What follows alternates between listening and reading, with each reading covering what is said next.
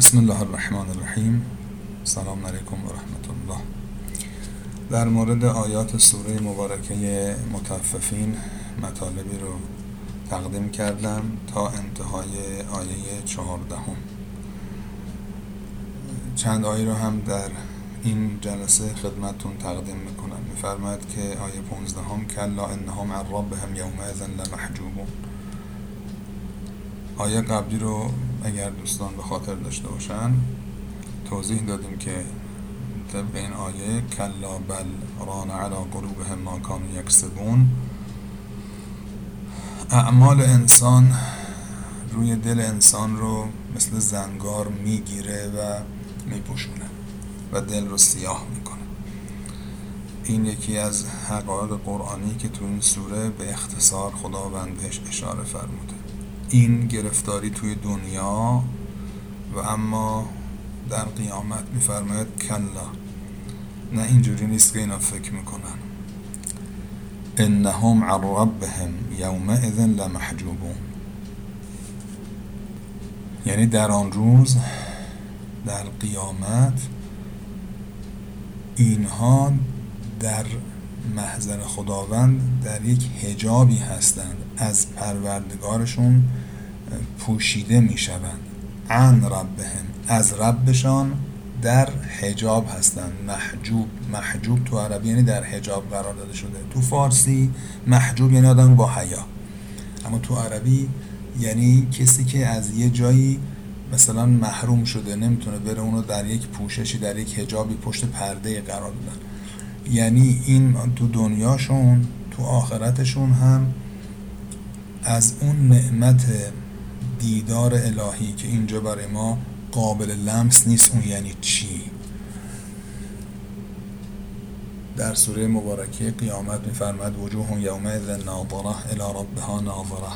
چهره های در آن روز بسیار با تراوت است و چشم امید به پروردگار دارد و گویی به پروردگار می نگرد به پروردگارش می نگرد این منظور دیدن با چشم سر نیست. این نشان دهنده یک حضور معنوی است. این افراد از این حضور محروم خواهند بود. حالا ما ممکنه بگیم خب باشیم که باشیم. چی میشه مثلا؟ خب خبر نداریم اون چیه که خداوند اول اول میگه این نعمت رو ندارن اونجا. رو این جمله بعد این مقدار فکر کرد. انهم عن ربهم یومئذ لمحجوبون. از رب خودشون. جمله نگفته الله عن ربهم. این رب مال ایناست. ولی با این حال دیگه توفیق اون درک حضور اون دیدن اون لقا و ملاقات رو اینها نخواهند داشت. اینا اگر ما الان نمی‌فهمیم بعد روش فکر بکنیم ببینیم چه نعمتی رو خداوند اینجا بیان کرده. بعد میگه افرادی که اینطوری هستن از اون نعمت محروم خواهند ما البته خب نعمت ها همش برای اون سیب و پرتقال و گلابی و خوردن و خوابیدن و اینها نعمت دیگه. اینا اونجا هست. منتها خدا نمیگه تو بهش نمیرن. اول میگه اون نعمتی که عن ربهم یوم اذن لمحجوبون از این نعمت. اینها در واقع دست شما خالیه ثم بعدش انهم لصال الجحیم اینها در جحیم خواهند افتاد. جحیم به معنای پرتگاه عمیقی است که در انتهاش یک آتشی برپا باشه. یک آتش بزرگ در قعر پرتگاه عمیق رو میگن جحیم در زبان عربی. اون وقت طبیعتا اینجا منظور جهنم. یعنی خداوند با این کلمه داره جهنم رو وصف می‌کنه. جایی عمیق یک پرتگاه عمیق که در قعر این پرتگاه آتش بزرگی برپاست. این شکلیه. ثم یقال هذا الذي کنتم به تکذبون. بعد که اینا رو دیدن وارد این پرتگاه عمیق شدن میگن اینا همون چیزایی است که تکذیبش می‌کردید. و میخندیدید بهش تو دنیا می‌گفتین کی گفته کی رفته کی دیده کی از اونجا خبر رو برده ثم یقال هذا الذي کنتم به تکذبون. این فصل از سوره اینجا تمام میشه. بعد آیه بعد میفرماد کلا. باز میگه نه اینجوری نیست. یعنی همینطور این حرفایی که اول سوره در مورد کسانی که قیامت رو قبول ندارند نقل کرده هی پشت هم دیگه یک کلا. کلا یعنی نه هرگز. اصلا اینطور نیست. وقتی می‌خوان نفی خیلی محکم و قاطع بکنن تو عربی میگن کلا. بعد میفرماد ان کتاب الابرار لفی علیین. این شبیه به همون آیه ان کتاب الفجار لفی سجین هست. سرنوشت ابرار و نیکان و خوبان در علیین. علیین یعنی بالا بلندی ها جمع ها یعنی کلمه قیافش قیافه جمعه. یعنی بلندی بالای بلندی. در داره اشاره می‌کنه به مقامات خیلی بالا. در مقابل سجین که یه جور معنی سیاه چاله. بعد میفرمد و ما ادراک ما علیون ای مخاطب ای شنونده این الفاظ تو چه میدانی علیون چیه؟ این مقام ها چیه؟ تا نبینی نمیدانی تا اونجا نری نمی‌بینی نمیدانی.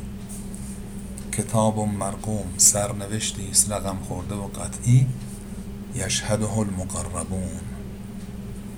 که مقربون در اونجا حاضر و ناظر هستند. کلمه یشهدو در زبان عربی به معنی حضور داشتنه. در جای حاضر بودنه شاهد بودن و حاضر و ناظر بودن. این نکته هم ارز کنم رفع زحمت کنم. در قرآن وقتی که به وصف قیامت خداوند پردازد در چند جای قرآن به این حقیقت اشاره فرموده که در قیامت مردم سه دسته میشن. یکی بدها که اینجا تعبیر شده به فجار اهل فسق و فجور. دوم خوبان که این خوبان خودشون دو دسته میشن. یکی ابرار آدمای خوب ابرار جمعه بر یعنی آدم خوب هست. و نوع دوم ابرار مقربین هستند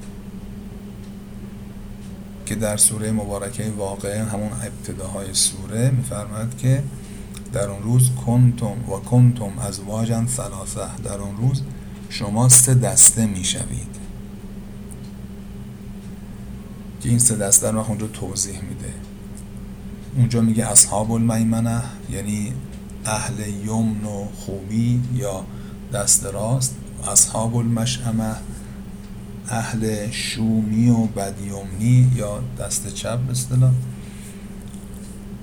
یکی هم از سابقون از سابقون اولئک المقربون.